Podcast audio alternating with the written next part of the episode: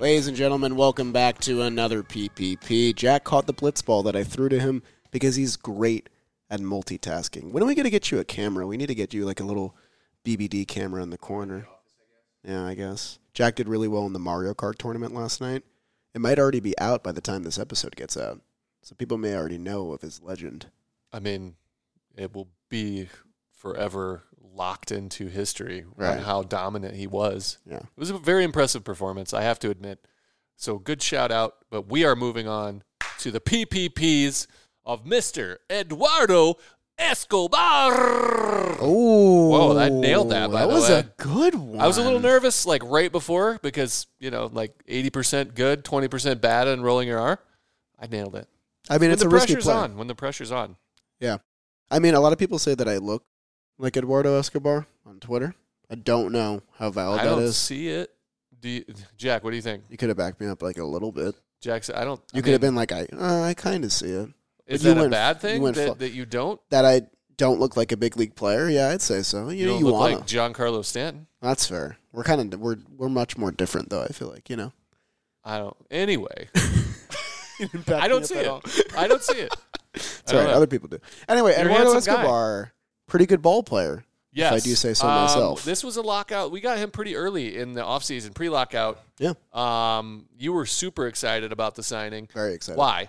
Uh, well, I first want to say that I feel like this signing has been underappreciated because the trio of signings that came all together in Escobar, Canha, and Marte. Canha was the one that I called, and I was very happy to see. But Eduardo Escobar was like such a pleasant surprise. He had Yep. a very, very good 2019 season uh, for a team that was pretty forgettable. Uh, in the Diamondbacks, he led the league in triples with 10, 35 home runs, a 111 OPS plus. Very quietly, a super productive hitter for that team. He was an all star last year. We'll talk about his last year soon. But Eduardo Escobar on a two year, $20 million deal is a very good get for the Mets. I agree. Um, I feel like he's going to fill a slot. He's going to be more of a regular at third base, but think Jonathan Villar, like Yeah. a middle infielder, can play the corner. He'll play third base for us. Switch hitter, lots of power. Um, he's fast, but he doesn't steal bases. That kind of player. Uh, I'm excited to have him on the team. Like I said, he's a switch hitter. Uh, so having him bat from the left side in our lineup, which is very right-handed heavy, uh, is is a necessity. And uh, we're happy to have him in the back end. It'd probably be like six, seven to start the year Yeah, in the lineup. I definitely Um, think so. But I think it's a good addition. I think it was a good sign. Yeah, we're sorely missing uh, power from the left hand side of the plate. I still think we could use more, but having Eduardo Escobar definitely helps the problem a lot. And like we said, versatility is very important, uh, not only on any big league roster, but especially in the Mets one, who is uh, very right handed heavy and also not a lot of positions to go around defensively. Eduardo Escobar can also play a little bit of second, uh, second base. He's played a little bit of shortstop. He is probably going to be the third baseman for the Mets this year, but still, he brings a lot of options to the table and on a very cheap contract considering what he's done in the past. I'm very excited to see him in the blue and orange uh, next year. Let's talk about what he did in 2021, though. All right, let's take a look. 2021, he uh, 146 game played, 600 plate appearances. He hit 250, 310 on base or 314 on base, 475 slugging. More importantly, he had a 109 OPS plus. Yep. In the traditional sense, he had 28 homers and 90 RBI. That is a tremendous amount of power and production. He would have safely been the second best hitter on the Mets last year. Is that safe to say? Uh, yeah, I mean, outside of Alonso, Yeah, I mean, if Nimmo plays a full year, maybe, but outside of Alonso, it would have been Eduardo Escobar. So you're already getting so much better offensively with this guy who's been so consistent for the past three or four years, just slotting him into the middle of your lineup here. Yeah, and uh, luckily for him, like he's coming into a well-established list of big league lineup guys, and he'll be able to push back, and he'll be uh, able to be a little bit more flexible with uh, how he attacks the zone, that kind of thing. So, um, he, he's going to be fun to watch. He's a he's an exciting player.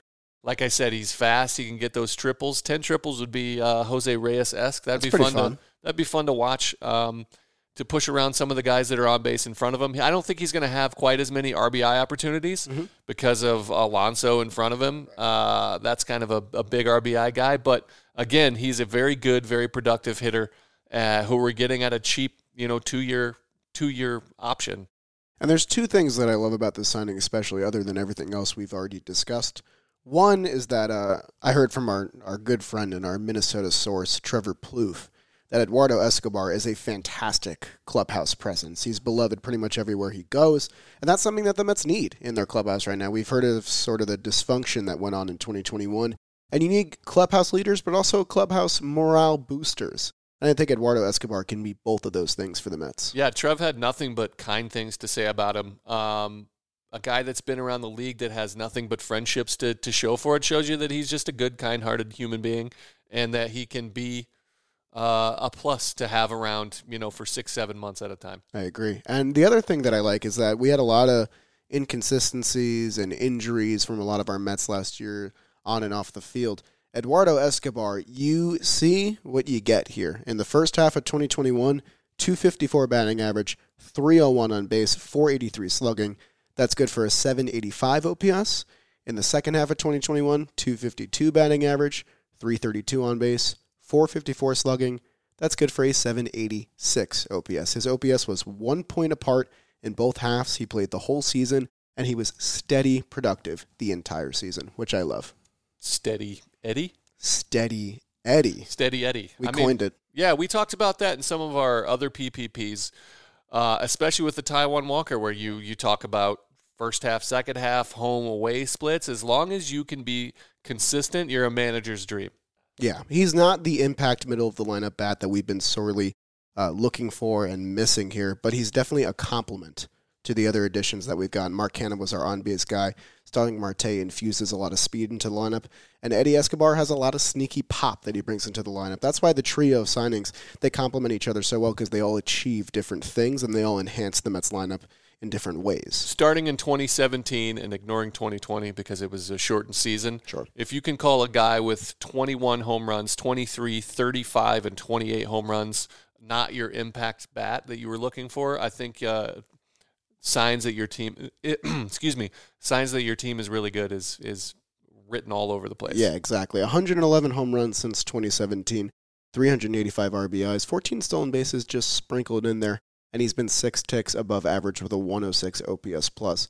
Let's talk about what we think he might do next year because there is a lot of interesting peripherals that come with Eduardo Escobar at Citi Field that I definitely want to get into. But let's talk about his 2022 steamer first off. That sounds good. So he's projected to play in 138 games, have 566 plate appearances, 22 home runs, uh, and he uh, looks to hit 241, which is a tick low, a 302 on base percentage, which is really low, mm. and uh, slugging of 430, which is also all underneath his um, career productive production. But that might be due to age, whatever the case may be. So. Yeah, I don't know how much I buy into that steamer because I feel like the one thing I get from Eduardo Escobar looking at his stat line is consistency. I feel like we we get the same version of him every year.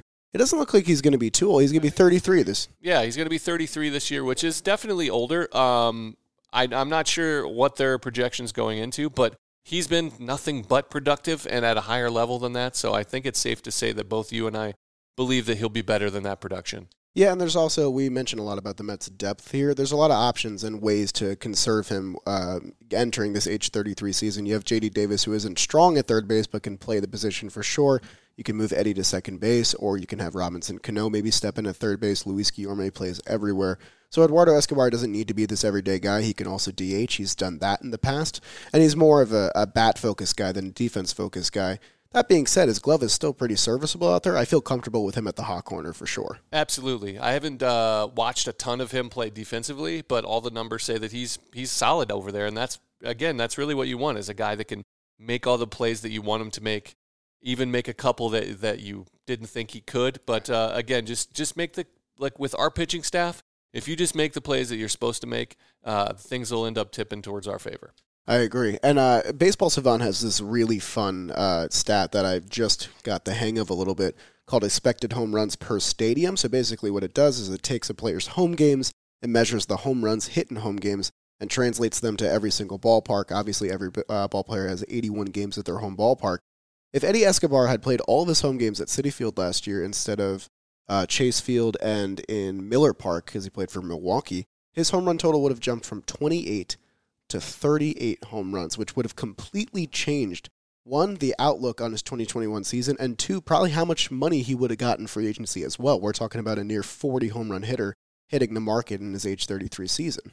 I think it's wild to me that Citi Field would add 10, considering he played at weird, Miller right? Park and Arizona, which are both launching pads. It's because he pulls to corners pretty heavily and he's a switch hitter. Well, then there's the answer that I needed. Look, info, jolly drop of knowledge. That's what we're here for. it's a research pod, guys. so he's really a pull is. hitter, whether he's hitting left-handed or right-handed Exactly. when he's hitting for power. Yeah. Okay. And that's another thing about Eddie is that his splits between hitting lefty and righty are pretty serviceable. I think that he's not one of these guys that would benefit from just picking one side of the plate. He's been switching forever, and it's something he's very used to. But the thing that I find interesting is that the other places that he would have jumped his home run total are the things you expect, like Wrigley Field, Great American Ballpark, uh, Camden Yards. Those are the three ballparks where he he would have approached 40 home runs. And then Citi Field is just lumped in there too. So I think the Mets definitely had that in mind. I know we, we've uh, enhanced our analytical department a little bit there. So that's something that they probably kept in mind. His numbers at Citi Field in his career are not great, but that's kind of, you take it with a grain of salt because comes from all different series and all different years and all, all And different he's only got 37 plate appearances. 37 so- plate appearances. The numbers are not good. We don't have to read them off. Only one home run in that span. But at the same time, I'm dying to see Eduardo Escobar get a full season uh, in Queens and see what he's capable of. But there's a lot of uh, questions that come with Eduardo Escobar as well. Like, how is he going to be used? Is he going to be an everyday starter with the crowded infield? Is he going to play more third than second? The Mets have a lot of options on their hands here. Yeah, yeah, and so um, I think he's going to be a, a great contributor to this team, to this lineup with uh, World Series aspirations. I think it was a great sign. He was a 32 year old first time All Star last year. And the other thing that I find pretty interesting about Eduardo Escobar, in addition to where he might play, uh, is where he might bat too, because the Mets have this uh, new infusion of talent into their lineup, and I think there's going to be a calibration period where we figure out who slots in best where. I think there are some obvious ones like Alonso batting fourth, Lindor batting third, Nimmo in the leadoff spot. But Eduardo Escobar is a guy I can envision in the two hole, in the five hole, even at the lower end of the lineup, depending on who else we acquire. But he just seems like a team player, and I'm really excited to have him here. Yeah, I feel like that's it. He's a ball player, man. He'll do whatever and whenever the team needs him to do anything. He'll be out there. Um, I think he'll be a happy guy whether he's batting second or eighth. Yep. Um, we have some versatility here. You talked about playing all over the field, batting all over the lineup. I think this is this team is designed, and that's what Buck, Buck Showalter will come in and do. It's designed to be versatile, and so Buck is going to do everything he can, and that whole coaching staff to put these guys in their their best position to be successful, and ultimately that'll help the team. I also find it really interesting that uh, in the past three full seasons that Eddie has played, he's played in over 145 games. He's been primarily a starter. I do think he'll be primarily a starter with the Mets, but in his uh, Minnesota years, you see more numbers akin to like 127 games, 105 games, 129, and that's because he was more of a role player. He bounced around the field. They had Jorge Polanco and Brian Dozier, so the infield was kind of crowded in that space.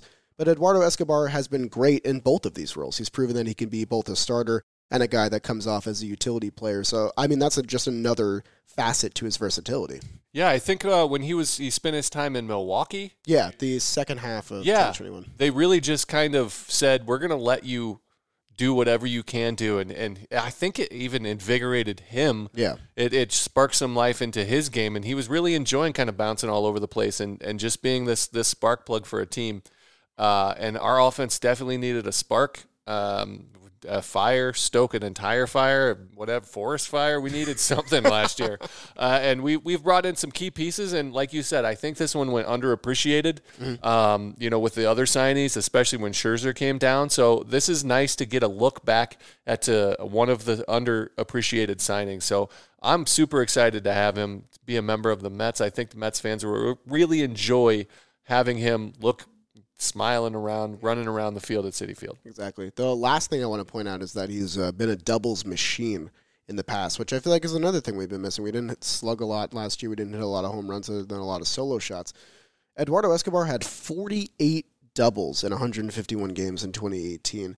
And the numbers have been pretty consistent every year 29 in 2019, 26 last year. So not only is he going to give you 20 bombs, he's going to give you 25, maybe 30 doubles on top of that. And you can always rely on him for what's his career average? A 436 slugging percentage, so something upwards of the mid 400s there. You take that to the bank if you're the Mets. for sure. Absolutely. Uh, that's one of those things where uh, doubles turn into home runs, and that's where he's at in his career, where he's still he's getting his doubles, but some of that power is translated into the higher home run totals. So we're getting him in a great point in his career, I believe, and and I think he's still uh, going to be a highly valuable uh, member of this team. Is it over under time? I believe it's over under time. I think I'll go first today. I would love you to go first. I've been letting you go first a lot. I got to step in here. All right, mine's pretty straightforward. It's an important one to the Mets lineup. It's important to our team slugging percentage. It's the amount of home runs that Eduardo Escobar will hit for the Mets in 2022. I brought up the expected home runs before at Citi Field. He would have jumped to 38, so that's pretty alarming. So I wanted to find a, a nice middle balance here. He had 21 home runs in 2017, 23 in 2018, and then 35 in 2019 and 28 last year. So pretty consistent in that mid 20s, sometimes spiking up to 30s range. I'm going to set my over under mark at 25 home runs for Eduardo Escobar.